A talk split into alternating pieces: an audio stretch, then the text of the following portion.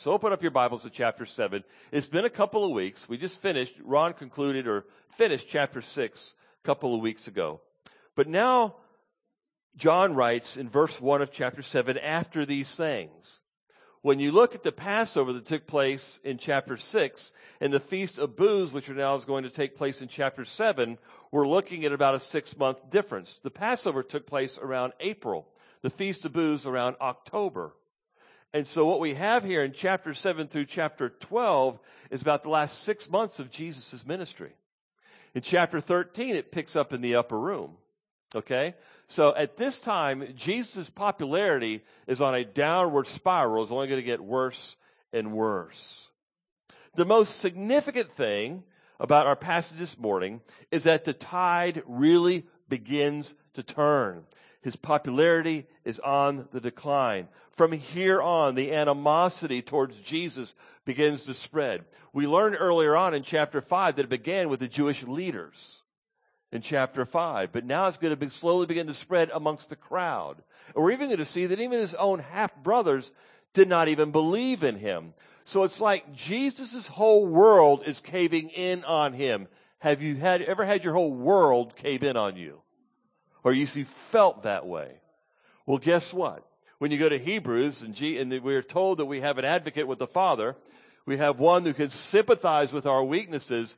If you have ever had your world cave in around you, your Savior understands your cave in. He's had a cave in worse than anybody.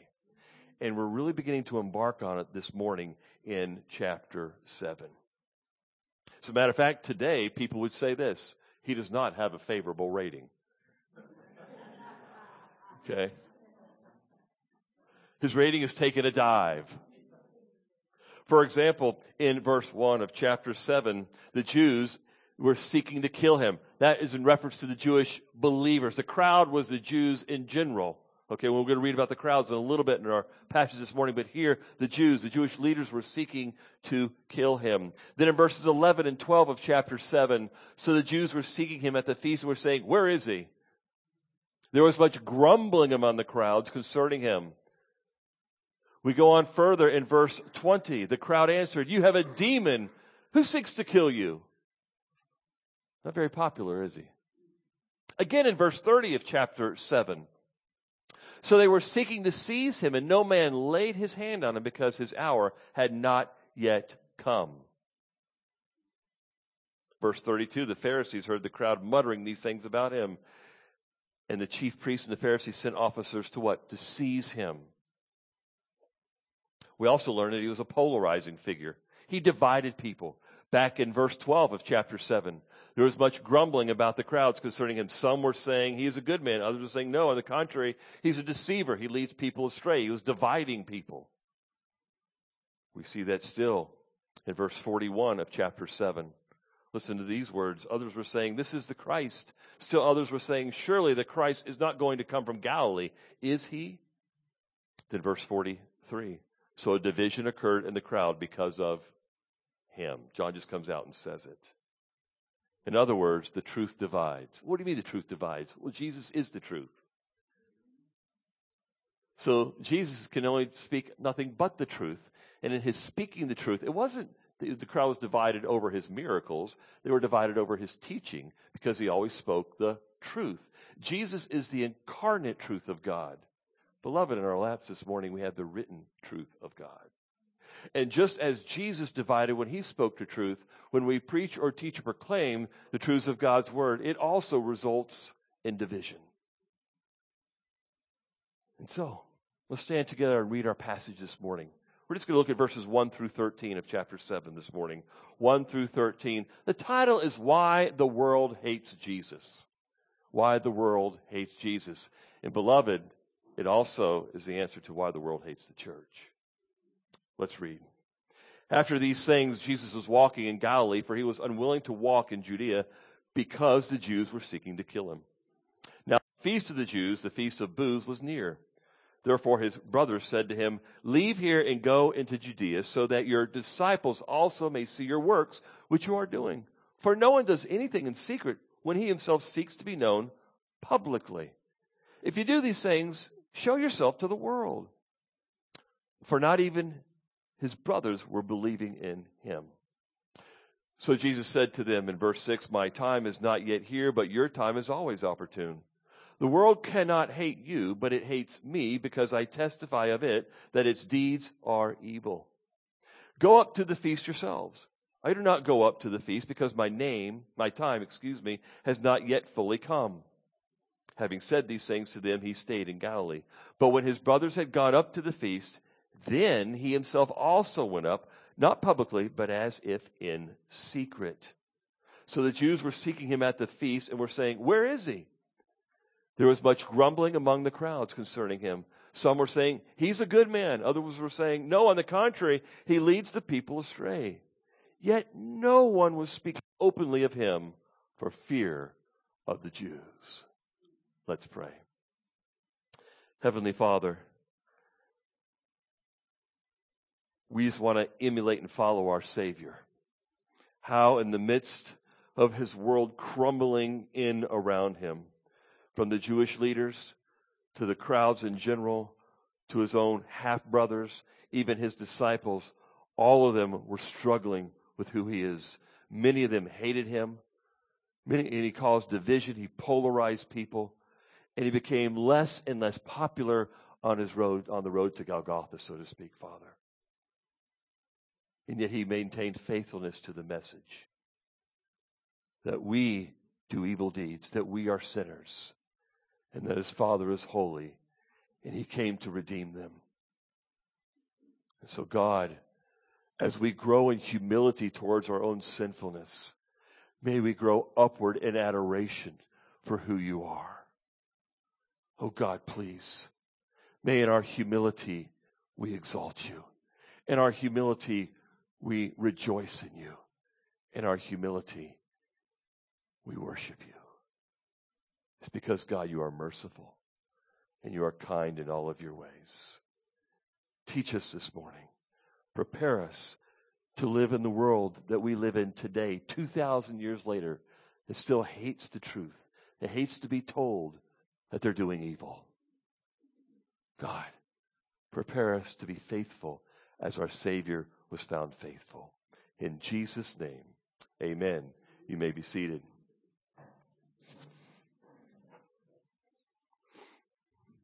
This morning we're going to discover why.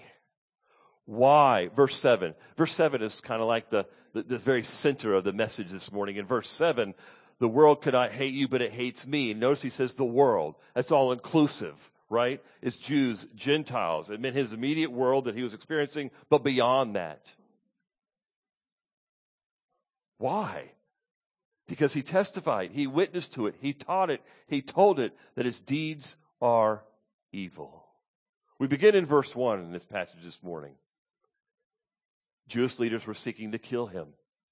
Why? Because they hated him. Earlier on in chapter 5, verse 18, for this reason, therefore, the Jews were seeking all the more to kill him. When you see John's use of the word Jews, he's talking specifically about the Jewish leaders. This hate began amongst the leaders because he was first and foremost the biggest threat to them and their way of life and their religion that they had developed.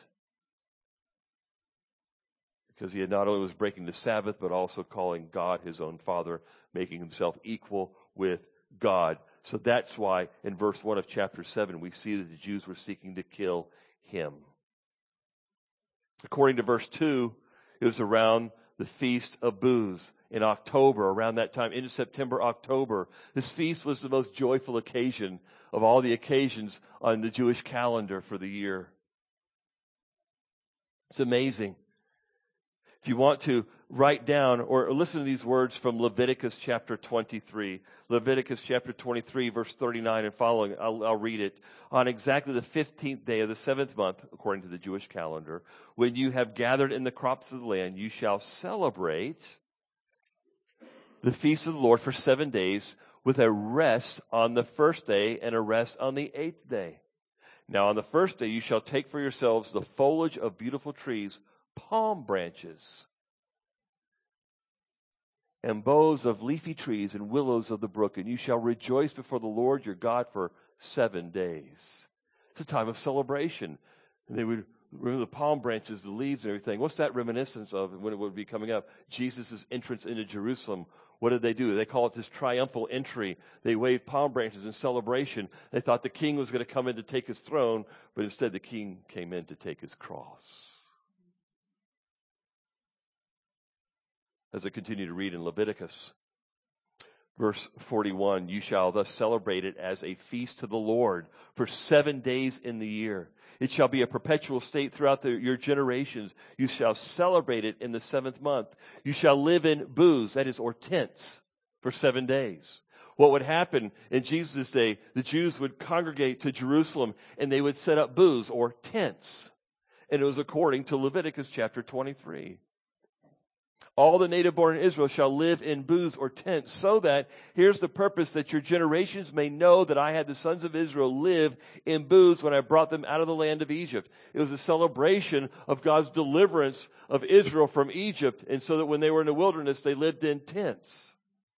And they were to celebrate God's deliverance of their ancestors out of the bondage of Egypt. And they did this every October. It's called the Feast of booths or the feast of tents. There's irony here, isn't there? Because as the Jews were celebrating the deliverance, God's deliverance of their people, their ancestors out of Egypt, here came the deliverer who would deliver them from the bondage of sin, and they hated him. What irony. So as the brothers were preparing to go to Jerusalem for the Feast of Booths, Jesus was saying, I'm not going to go with you. What irony. I can't go celebrate with you because when I get there, they're, they're not going to really want to celebrate. They're going to want to have my neck. Now, I obviously paraphrased, right? But you get the idea what's going on here. And we should not underestimate the power of the word hate here. They hated him so much they wanted him gone. They wanted his absence. He was a threat to them. Therefore, they wanted him killed. And they would see six, seven months down the road, they would get their way on the cross. But what sinners don't know is it was also God's way. Isn't that remarkable? Mm. Well, we get to verses 3 and 4. John now picks up on a conversation in verse 3 between Jesus and his half brothers. Therefore, his brothers, verse 3, said to him, Leave here and go into Judea so that your disciples also may see your works, which you are doing. For no one does anything in secret when he himself seeks to be known publicly. Come on. I think at this time what the disciples are thinking is earlier on in chapter 6 verse 66, about six months ago, a result of many disciples withdrew and were not walking with them anymore. Hey, our church has shrunk a little bit. We need more people. So go, go do some really good, sweet, hot things, Lord. Go show how powerful you are. Go heal. Go feed. Go do some more things. We got to get this popularity back. Oh, the wisdom of men.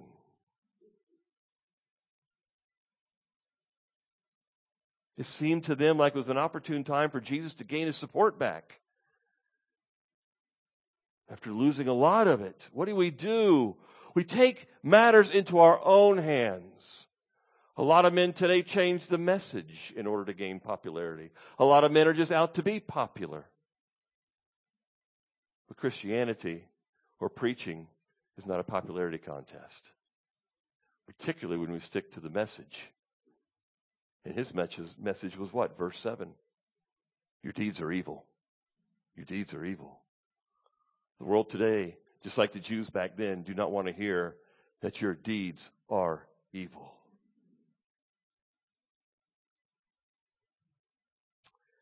If you want to be known publicly, if you want to increase your following, if you want to get people to like you, then let's go to Judea and we, you got to show them your powers.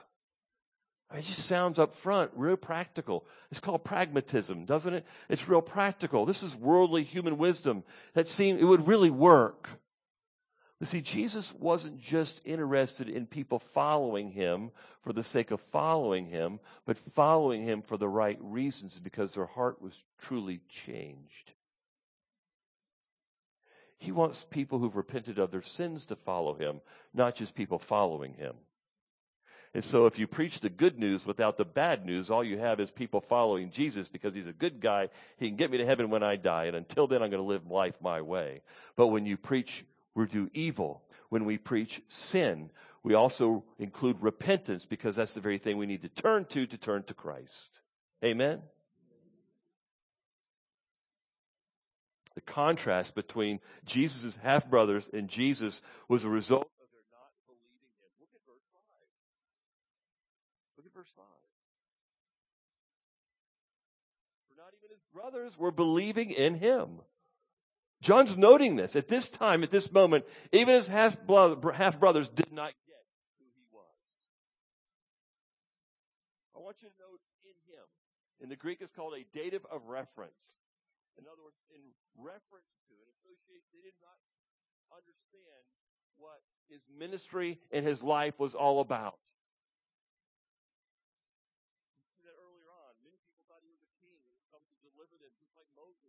physical deliverance from the bondage of Rome. But he did not come for that reason. He did not come to deliver us from social, social injustices. The world will always have them. That is a hot topic today, beloved, amongst evangelical circles. Social injustices. As if the church exists to correct them. It does not. We can influence the world against them. Yes, we can. And we should speak against them. But that is not the very purpose why we exist. The purpose why we exist is to propagate the gospel of Jesus Christ. And instead of telling the world that they're wrong, why don't we live it right and show the world that they're wrong? Why the world's calling out racism, we say there's only one race. And not only telling them, we're showing them by the way we live with one another. Right? Oh, we're meddling, aren't we? But God's word meddles in our lives, doesn't it? That's one of the beautiful things about God's word. That's his intent to, bring it to bear on our lives, meddles with me and you. Wow.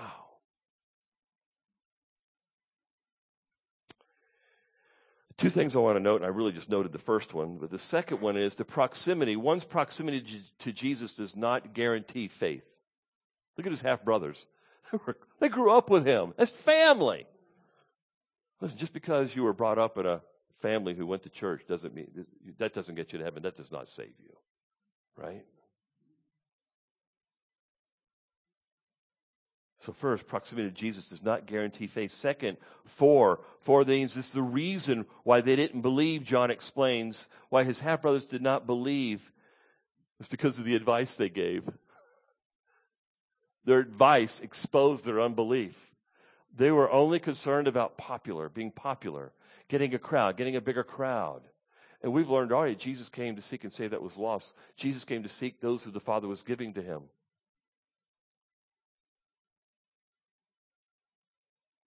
Their advice showed their unbelief. When someone asks us a question or helps us in life, what does your advice reveal about you? When you give counsel to someone in your family or a coworker or somebody else, what does your counsel reveal about you? Are you giving biblical counsel? It doesn't mean you're necessarily quoting scripture to them all the time, but it could mean this. Whatever you tell to me, I should be able to go back in scripture and find it. Whether you're paraphrasing or whether it's in your own words, it, you, it's, it's those words are it's because you're spending time in God's word. And though you're not quoting scripture, and there's nothing wrong with that, but the words that come out of your mouth are reflective of Scripture. You see that?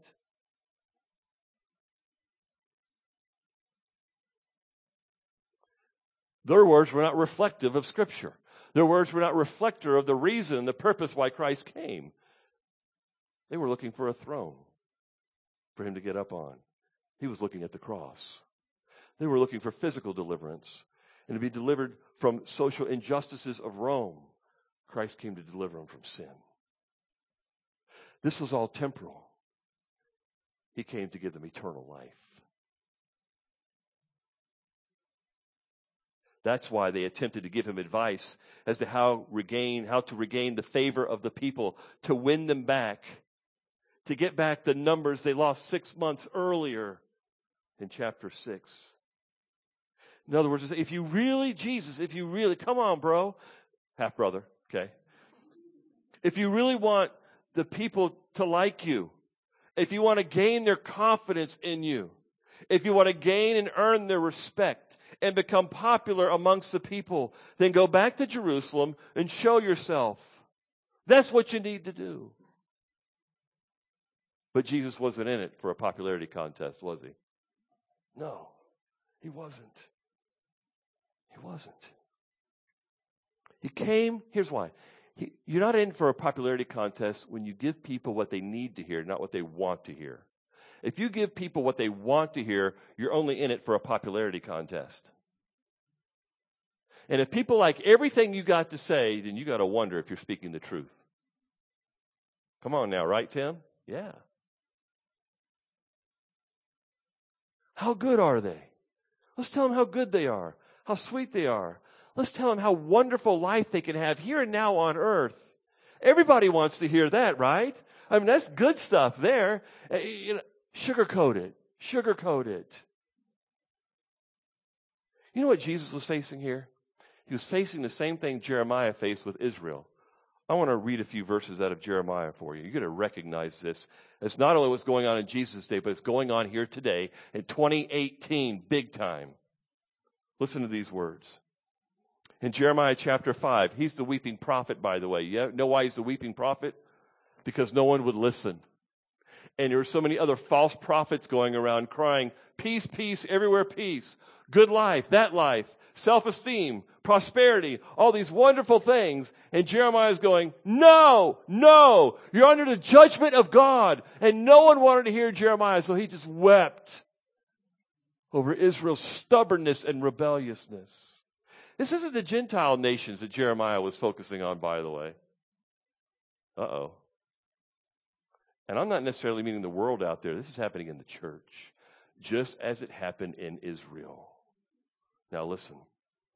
Chapter 5, verse 30 and 31. An appalling and horrible thing has happened in the land. The prophets falsely prophesy and the priests rule on their own authority, not the authority of God's word, not the authority of God's prophets. Today it would be not the authority of God's word. And my people love it so. People love false prophets. People love to hear that everything's okay. People love to hear that they're all right, that they're good. Don't tell me I'm bad.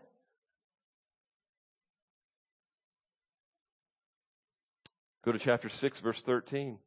For from the least of them even to the greatest of them, everyone is greedy for gain. And from the prophet even to the priest, everyone deals falsely. I'm not going to necessarily separate prophet and priest from greedy or for gain because today you have so-called pastors asking for millions and tens of millions of dollars for airplanes and jets. Well, I got to carry the gospel. Are you kidding me? I'm not making this stuff up. You, you'd almost think you, I am, but I'm not. It's embarrassing. Everyone deals falsely. Verse 14, they have healed the broken, brokenness of my people. Here it is. Here's the word superficially. They have healed the brokenness of my people. It's superficial. It's an artificial healing. It's only temporal. It's not eternal. It's a quick earthly fix. It's a physical fix, not a spiritual fix. Are you getting this? They have healed the brokenness of my people superficially, saying, Peace, peace. I'm okay. You're okay. Everything's all right. It's going to turn out fine. Well, yeah, Live your best life now on earth, but when you die, you're going to spend eternity in hell. Right? And we have people today saying, live your best life now. False prophet. False prophet. False teaching. Were they ashamed because of the abomination they have done? They were not even ashamed at all. Listen to this. They did not even know how to blush. They teach their false teaching. They give their false prophets, prophecy. They don't blush. They're not ashamed. You know why? Because their conscience is seared, the New Testament would go on to say. And they really actually think they're speaking the truth. But they have scales over their eyes. Satan has blinded them, and they are messages of the devil. That's what it is. All I'm saying is this it happened in the time of Israel, it happens in 2018 during the time of the church. There's so much more in Jeremiah, but we'll come back to our passage. Go ahead if you were there. Come back to chapter 7. Let's look at verses 6, 7, and 8. Verses 6, 7, and 8. Jesus responds to his brothers. He says this in verse 6 My time is not yet here. My time is not yet here. What time are you talking about? He's talking about the time he would enter in Jerusalem and be crucified. Talk about his death.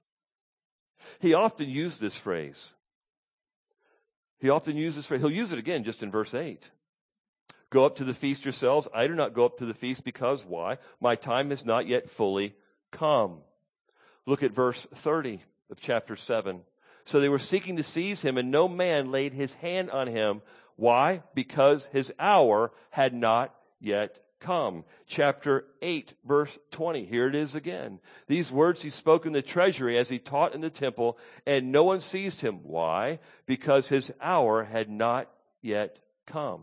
It's not until chapter 12, verse 23, in his final week, that this phrase is turned upside down and spoken in the affirmative. Chapter 12, verse 23. The hour has come for the Son of Man to be glorified. Well, when did he say that? What's the difference? Why the change? Because he's entered into Jerusalem. It's the last week. The cross is just a few days ahead. That's why. He says it again in chapter 13, verse 1. He says this now before the feast of Passover. John says that Jesus knowing that his hour had come. And then we see in chapter 17, just within an hour or two before his arrest, we see this in chapter 17, verse 1. Jesus spoke these things and lifting up his eyes to heaven, he said, Father, the hour has come. And he says his last prayer. What's he thinking? The cross his death. Romans 5 6 says, For while we were still helpless, at the right time, Christ died for the ungodly. You get the picture of what's going on here? Jesus' world is caving in on him. We as human beings would look at his situation. He is merely human. He's not merely human, okay? He would look and go, My life's a mess. I, there's no purpose. I don't see how I'm going to accomplish anything. My world has crumbled in on me. There's no reason for this. The world has won. Blah, blah, blah, blah, blah. You ever felt that way? And we all said, Amen. We all get there. We're human. Okay? We're not Christ. We should never expect the perfection of one another that belongs to Christ alone. So, yes, we say, I relate. okay? All right?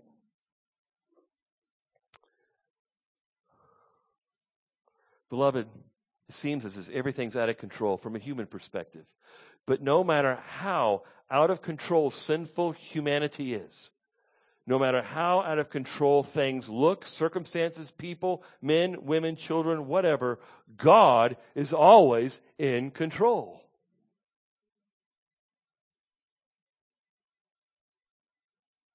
No matter how rebellious people are, how much they wanted to kill Jesus back then, how much they hate him now. It, the, the cross would not happen until the very moment that God the Father wanted it to happen. Everything is intentional. What we have here, and I cannot put it together with all my own mind, nor can you, is we have sinners in the hands of a holy God. And though He lets them, they in their own will, rebel and sin and manipulate and hate and plan and do whatever they're going to do, it all somehow falls under the sovereign hand of God. Wow. What comfort does that give us today? What comfort does it give you today? Think about your life this week. Think about last couple months. Think about last couple days. Think about the physical problems you go through, or maybe with coworkers, or just job, or just life in general, or whatever. Things just don't seem very well, but you've got to know that the Word of God says, I'm in control. That God is in control. Right? It's not about me being in control. Oh, God lets me be in a little bit of control here and there. Yeah. Particularly when I'm following Him, then He says, go ahead, make those decisions. Right? Right? Go ahead, make those decisions. You're trusting in me. You're in my word. I'm molding and shaping you. So go on, make those decisions. But then there's times where this big speed bump is in our way. And all of a sudden our plans fail. And then that plan fails. And that per- person hurt me. And this physical problem comes into my life. And this and that. We want to question God. And we often do. But in the midst of the storm or storms, God wants to remind us in His Word that I am in control. And there's no better illustration of this than right here in our passage this morning, the model of our Savior. The examples before us this morning in our text. Wow. Wow. Let's go to the next phrase in verse 6. But your time is always opportune. What does he mean by that? He's saying this Brothers, the world's not hating you, so you can go on down there if you want. It's, you, you can go back and forth all you want, but me, they hate me. So I got to be careful of how I enter in to Jerusalem. I'm going, we're going to Judea. I know it's booths, but uh, you go on ahead. And we're going to see that Jesus follows secretly. But then we get to verse 7. Oh, and here's the, here's, here's the heavy part of it. Verse 7. We get to the reason why the world hates him. And this is what he says but it hates me because I testify of it. What do you testify of it? What is it that you're saying that the world doesn't like? And not only not like, but you, that they hate you. Simple. Hey, your deeds are evil. Your plans, your programs, your values of the world are just evil. Oh man, who wants to hear that? They didn't. They didn't. Fast forward 2018. Our society does not want to hear that. Now, let me explain to you once again, and I've done this many times. Here's why in further detail, because I want to put it in our present day context. Today, the world hates God. Society in general hates Him. How do we know this? Because society in general has taken God out of public discourse. They've taken him out of public discussion. He does not exist, right? They have replaced the creator with evolutionary theory. They've replaced the savior with self-esteem.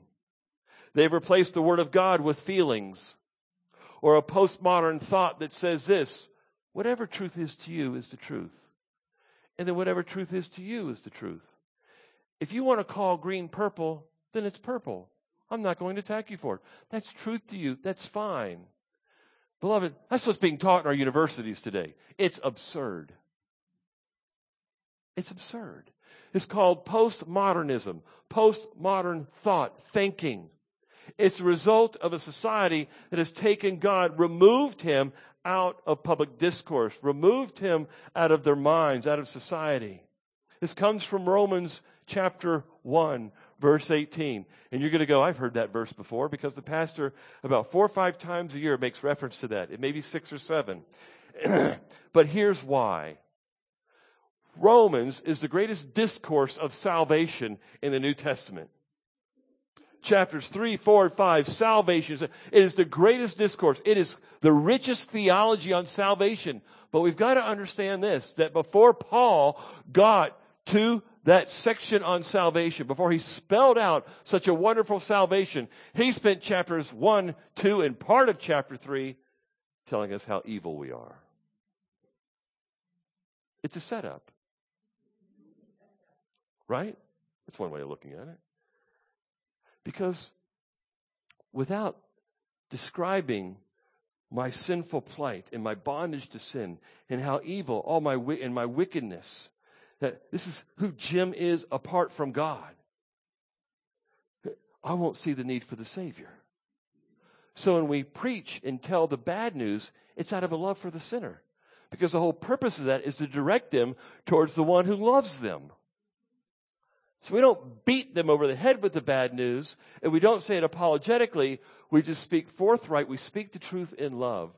And actually, we say this. I said, listen, I didn't write this. This is my Heavenly Father's viewpoint of not just you, but me. And it drove me to the Savior. And that's why I'm telling you My hope and prayer is it would drive you to trust of you to repent of your sins and to trust in Christ as well. You see that? So, verse 18 For the wrath of God revealed from heaven against all ungodliness and unrighteousness of men who suppress, who suppress, who keep quiet the truth. You see, back in Jesus' day, in John chapter 7, the Jewish leaders wanted to quiet him up. Why? Because he was telling them that your deeds are evil. So they decided to suppress him. And they couldn't keep him quiet because the crowds followed him because of his, all the miracles he did. But then with that, he would teach. And he would teach how we're all our works is as filthy rags, so to speak, like from the Old Testament, right? And, and so, and so the crowds are kind of like, man, we like what he's doing, but it's a tough message I'm hearing. And the Jewish leaders would come, didn't like anything because it exposed them for who they were. Isn't that what the truth does? See, that's what the preaching and teaching and the sharing of God's word does. It exposes the truth. It says green is green, not purple. And if you believe it's purple, you're nuts. Don't say it quite like that. You get the point, right? I, am looking, my brother's getting ready to say something back. you're nuts too. So. See, they've replaced the creator with evolutionary theory. You see this in our society.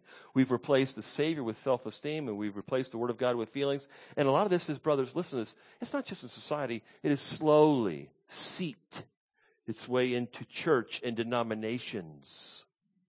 That's why there's churches and seminaries today that teach a theistic evolution. They have blended creationism with evolution together as a compromise. That's why you have many people who call themselves pastors and they preach self esteem. You know, God wants us to get our worth from Him, not ourselves. You see, when you're in Christ, man, you're a child of God. You can't be any more worth. There's no more worth than that.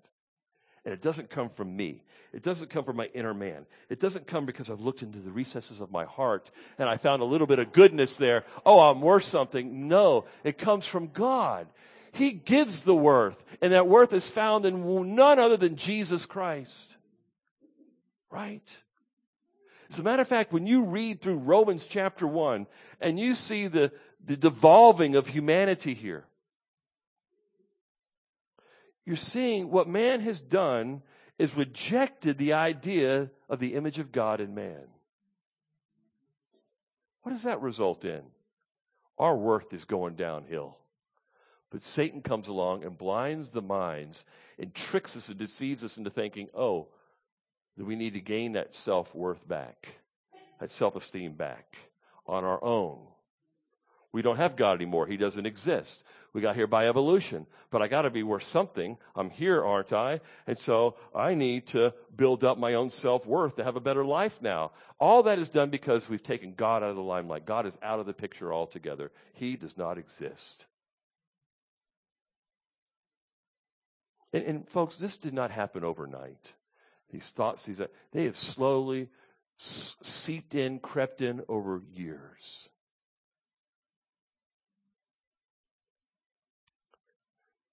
Subjective reasoning. It says truth is what you believe it is to be. If you believe the sky is purple, then it's purple. How about this? You define you. Ooh, have you heard that? I've heard that in commercials lately. Just do you. Oh my, seriously? That's a Coke commercial. And I like Coke. Diet Coke. But, but I mean, you know, you, you sorry. But, but the reason why advertisers do it is because it's so catchy and it reaches to them. Because that's what they're thinking. That's where the world society is at. So it reaches out to them. It sounds cool. It sounds good. But it's unbiblical. It's worldly mindset. But, but to cheer you up this morning, I want you to know it's even gotten worse. As Isaiah chapter 5 says, we're at the point where we call evil good and good evil right? Abortion's good to a lot of people. LGBT. If that person wants to be that way, you do you. You know, you do you. That's the reason I'm saying this because that's where our society is, and this is a society we need to share the gospel with. So it's not only understanding scriptures, it's understanding the audience or the person I'm going to be sharing the gospel with to see where they're coming from, right?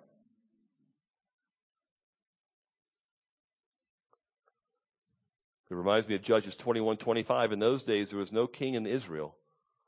Everyone did what was right in their own eyes. You know, be of good cheer. What's happened or happening in 2018 happened with the life of Israel. There's nothing new under the sun, Ecclesiastes. Nothing new. So, that's what Jesus is dealing with. That's why when Jesus spoke the truth, and the truth is we're sinners, they didn't like that. Fast forward to 2018, when you sit down with a loved one or a coworker or a friend and you share the gospel, you've got to share their situation that they're in. And they're in sin and it's horrible. And their destiny is hell unless they turn from their sin and turn and embrace Christ as their Savior and Lord. That's the bottom line, isn't it? Don't shy away. And so expect to be hated for speaking the truth. But here's another thing. Because a lot of this stuff has crept into the church, some of this hatred is going to come from the church. Right? For me to give this message that you've heard this morning at a lot of churches in this country, I would get blasted for it. That's not me. It's because we are compelled to speak the truth to teach to preach the word. Thus saith the Lord, not saith Jim Pittman. We're not hearing it for a popularity contest. And so in verses, excuse me, 9 and 10, having said these things to them, he stayed in Galilee. But when his brothers had gone up to the feast, then, then, he let them go first. Then he himself also went up, not publicly, but as if in secret. Verse 11, so the Jews were seeking him at the feast and were saying, Where is he? They see his half brothers, right? Where is he? He's got to be here somewhere. Meanwhile, look at verse 12. The atmosphere was more and more volatile. The Jews were looking for him, and the crowd was grumbling over him. There was much grumbling among the crowds concerning him. Some were saying, Hey, he's a good man because they were focused on all the deeds and the feeding of the 5,000. Even that phrase falls short of who Jesus is, right? Many people are going to be in hell thinking that Jesus was a good man. Others saying, no, on the contrary, he leads the people astray. Those are the people who began to listen to the Jewish leaders. He's full of deception. So he was polarizing. There's division happening. They were grumbling. But I love verse 13. All this was done kind of in private and secret. They dare not debate this out in public because they were afraid of the Jewish leaders would come down on them. Wow. So, what's going on? Number one, people loved the power of Christ, but they, and the signs that Christ gave, but they did not like his teaching. I should tell you something about how we should direct our worship service. You should focus on the teaching, not on all the extra stuff going on. People love the stuff. They love the smoke. They love the big choirs. I'm not saying that, well, I would say smoke's wrong, definitely, no question about that. Well, the choirs are not wrong, but we want the big band. We, the bigger, the better, the more spiritual we are. No. Not necessarily the case at all. But the point is, they loved what Jesus could do for them, but they did not like his message that they were sinners. And number two, what he was experiencing, what he was experiencing is what we experience in 2018 when we speak the truth to a loved one. Oftentimes you're going to be hated for it. You'll be ridiculed. You'll cause people to grumble. Does that guy think he's holier than thou? You, know, you want to share the gospel at break with somebody? All of a sudden they walk away and tell another coworker, this guy's spiritual Joe over here. He's holier than thou. You know, you get ridiculed. You, you, you'll get laughed at or something. Because people hate the truth that you represent. It's not you. It's the truth in you. It's Christ in you. So our goal should be let life, Christ, live his life in and through us more and more and more. But we've got to do that knowing that darkness hates the light. Let's pray. Father in heaven, Lord God, thank you for giving this, us this glimpse in John 7 of Jesus' life with the Jewish leaders, relationship with them, with the crowds in general, with his half brothers, and even Not in this passage, but other places with his own disciples. And God, all his relationships seemed to just be crumbling about six months or so before he would enter into Jerusalem for that final week. Six months of his popularity going on a downward spiral. His half brothers encouraging him to go show himself and his power, to gain back that popularity, at least get to look good before the people once again. And Father, we live in a day and age where people try to give us good worldly counsel.